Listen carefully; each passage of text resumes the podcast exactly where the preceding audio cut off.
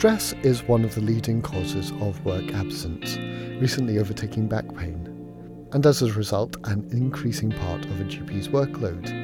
However, good quality evidence about how to deal with stress is actually quite hard to come by. A recent article on BMJ.com gives some practical advice on what to do when you suspect stress is the underlying cause of a consultation, and what to do once you have actually confirmed that. I'm Duncan Jarvis, multimedia editor here at the BMJ, and I'm joined by Alexis Descatha. He's an occupational emergency practitioner, a uniquely French position, uh, and works at the University Hospital of Poincaré. He's here to talk through that advice. Um, in your article, you have a case study where a man in his 50s presents with back pain, but actually it's the stress he's experiencing at work which is causing him his problems. Now, in your experience, how common is that? Um, do patients often present with physical symptoms and you have to actually dig down and, and find the underlying stress cause? So, the, the question is quite hard to define precisely how percentage because we don't have any high evidence on it. But mm. as a practitioner, we know that around 20 to 30 percent of people coming from uh, a physical uh, pain has uh, other cause or etiology of pain, and that's or um, the aim of the first uh, consultation to try to find uh, behind this pain the real cause of uh, this suffering. Mm. And in those patients where you know it might be an underlying cause um, that's the real issue. What are the red flags? What makes you think, as a practitioner, oh, this this person might be suffering from stress?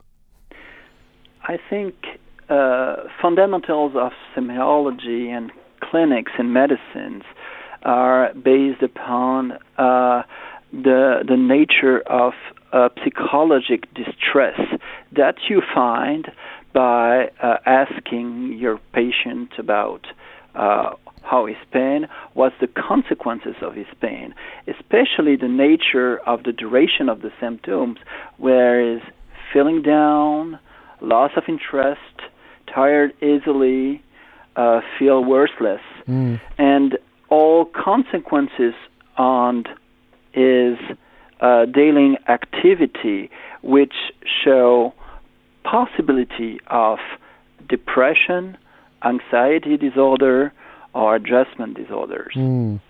Now you've you've started to to mention this, but if you do suspect stress, how do you personally go about having that conversation with a patient to to bring it up and perhaps start exploring whether it is um, some of those underlying things? Unfortunately, that's quite easy because people suffer a lot from this kind of stress if they are somatization and they usually crying and as soon as you just touch let's say okay maybe there's problem in your life and stress in your working environment usually they cry a lot and give you many keys that will help you to uh, go further on this direction. Mm. So it seems like patients are, in this day and age, quite willing to, to talk about stress then. Yes, even though they don't show it as the first symptoms, because if you're high manager, it's more accepted to have back pain that uh, stress at work, even though as soon as the practitioner, which someone with, with the patient is confident to, he will give all the clues and as soon as you ask the question, you will have the answers. Yes, yes. Um, now, before we go any further, in the paper you do mention um, that it's important to exclude some physical problems here, um, particularly thyroid disorders and things. Why is that, and, and anything else to look out for? because sometimes uh, people going from, uh, say, they're uh, coming from stress, they actually have really somatic disorder with emergency that uh, uh, semiology will help you with clinical signs about, uh, for instance, uh, thyroid disorder, which is the, the, the most common, is easily to for the practitioner to say, okay, I must not forget these things before I go further, and by uh, taking some uh, parameters, it's easily to uh, find out. Um, I think it's more um, a way to avoid to forget uh, this kind of emergency situation that need uh, will require emergency care that uh, we want to point it out in the paper. Sure, of course. Um, now, a couple of times you've mentioned somatization there. Um, in these patients um, who are experiencing the stress, how common is that? Oh, it's very common because this kind of um, stress and consequences of stress, and even in mental uh, disorders, all the uh, anxiety disorders, people uh, described many uh, symptoms on their uh, own body. Mm. And it's very interesting to try to, as uh, all practitioner knows, uh, to do it, it's to really take attention to don't forget this kind because in the project of care, uh, you can say to your patient that you will take care of this pain or somatization. Mm-hmm. Um, how do patients accept um, somatization? Do they are they reluctant to believe that um, the pain that they're feeling could have a, a, a mental root as opposed to a um, a, a, physical one? Um, in my experience, but I'm not probably, uh, but it's it's quite it's quite uncommon that patient doesn't want to be uh, cured uh, because they know and in, and their own uh, mind that uh, it is their physical symptom coming from a mental distress, and as soon as as a practitioner you spend a little bit time to explain and to work with them, all patients are agree to follow because they want to heal first, mm.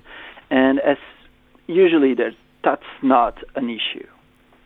Now, in the article, you mentioned that there are some people who are particularly susceptible to stress. 20 years ago, there's some uh, studies that shows with um, very strong evidence that uh, bad or not um, bad working condition uh, could lead to um, mental disorders, especially if there's uh, factors at work like lack of value or respect in mm. the workplace. Mm imbalanced job design, occupational uncertainty, which are the main uh, elements that are found in uh, workplaces to be related with uh,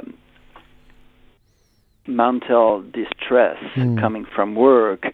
But also, what is interesting is to, uh, for the practitioner, try to find these factors because he can work with his patient to try to, as soon as he get better, to uh, deal with it, to face with it, to cope with it, even with uh, a workplace intervention. Mm-hmm.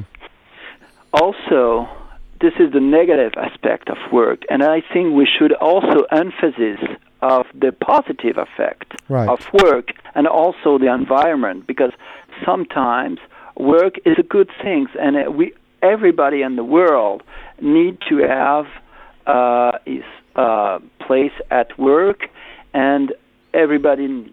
So as soon as uh, work and a family environment is strong, is also a possibility for the practitioner to to give advice and to say, okay, okay, maybe at work for this time it's not good, but you have a family, you have children, and you can work with your patient on that, mm. on the on these factors. Yes. Um, now you've you've mentioned there are a couple of things um, that might be useful. But uh, when it comes to treatment, you said that there's actually a lack of high quality evidence or indeed guidelines um, for managing work related stress. So, in your experience, what's the best way to sort of start a patient on the journey towards getting better? Yeah, it's true. We have very high evidence of factors that lead to um, to this kind of uh, illness. Mm-hmm. But unfortunately, as you said, we don't have high quality for intervention study, and uh, many groups all around the world are trying, have ongoing project on finding the best way to have international guidelines on such questions. Mm. So, in my experience, based on what patient uh, learn me because we work on these uh, questions is 15 years ago mm. in my unit but it's it's really important to have uh, workplace intervention short period of leave from work even sometimes psychological treatment by psychologists and also to have a very regular um, uh, consultation uh, with between the patient and the practitioner. Mm-hmm. And I think with these, most of the uh, distress might be uh, treated. Although some, uh, in difficult case, of course, specialists in psychiatry should be uh, include, and also also occupational health practitioner. Mm, mm. Um, and then the other thing you mention is that um, you say that getting patients to write down maybe a chronology and a description and how they feel about what's happening at work um, can be helpful. So why is that? What's what's going on there that that patients find useful? That's very interesting because um, we decided, I think, 10 years ago to to do that only for logistic reason because this kind of consultation is very uh, time consuming. Mm. It take a very long time. So we asked the patient, okay, for next time, write on the paper and we will discuss. And our patients learn, uh, we learn from them that to, if they can, because some people are too uh, too sick to be able to write things on the papers, but as soon as they could, they can uh, write in a short uh, um, page mm. what's happened. It's you start not a therapy, but they feel better by try to organize, just uh, be listened by the practitioner and sometimes they say, and uh, many patients that uh, tell me that, that they're still doing that even though they feel better. Mm, Um, they need to express. Yes. And that's the way to express. Yes, that's a good way of putting it.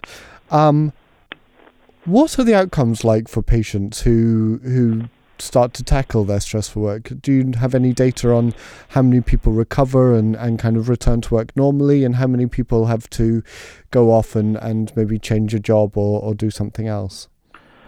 No, unfortunately, I don't have because it's a very large group of patients with different. We have, uh, we know, for instance, that people who have depression, who get who has been in a tertiary care, uh, 50% will get better, but 50% will have to change jobs.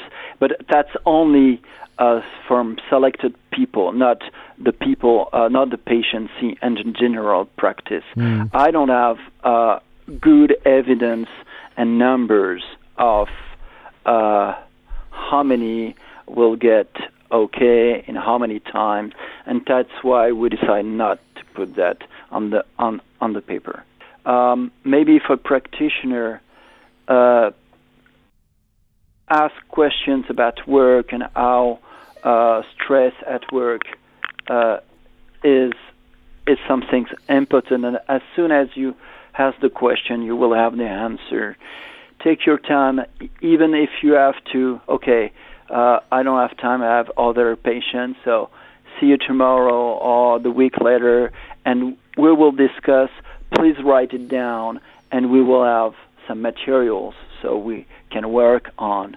And don't hesitate to work with other uh, people like psychologists, uh, occupational health practitioner, or uh, psychiatrist to help difficult patients. You've been listening to Alexis Descatha talk about stress at work, and that practice article is now available on thebmj.com. If you've enjoyed this, make sure you don't miss out on more by subscribing. You can do that on iTunes or wherever you get your podcast from. We're in most places now. If you have subscribed, then do rate or review us. It lets us know what you like, and it also helps other people find our podcasts. If you're really keen, then our full back catalogue, and that's literally hundreds of interviews, are all available for free on SoundCloud. Just search for BMJ Talk Medicine. Thanks for listening.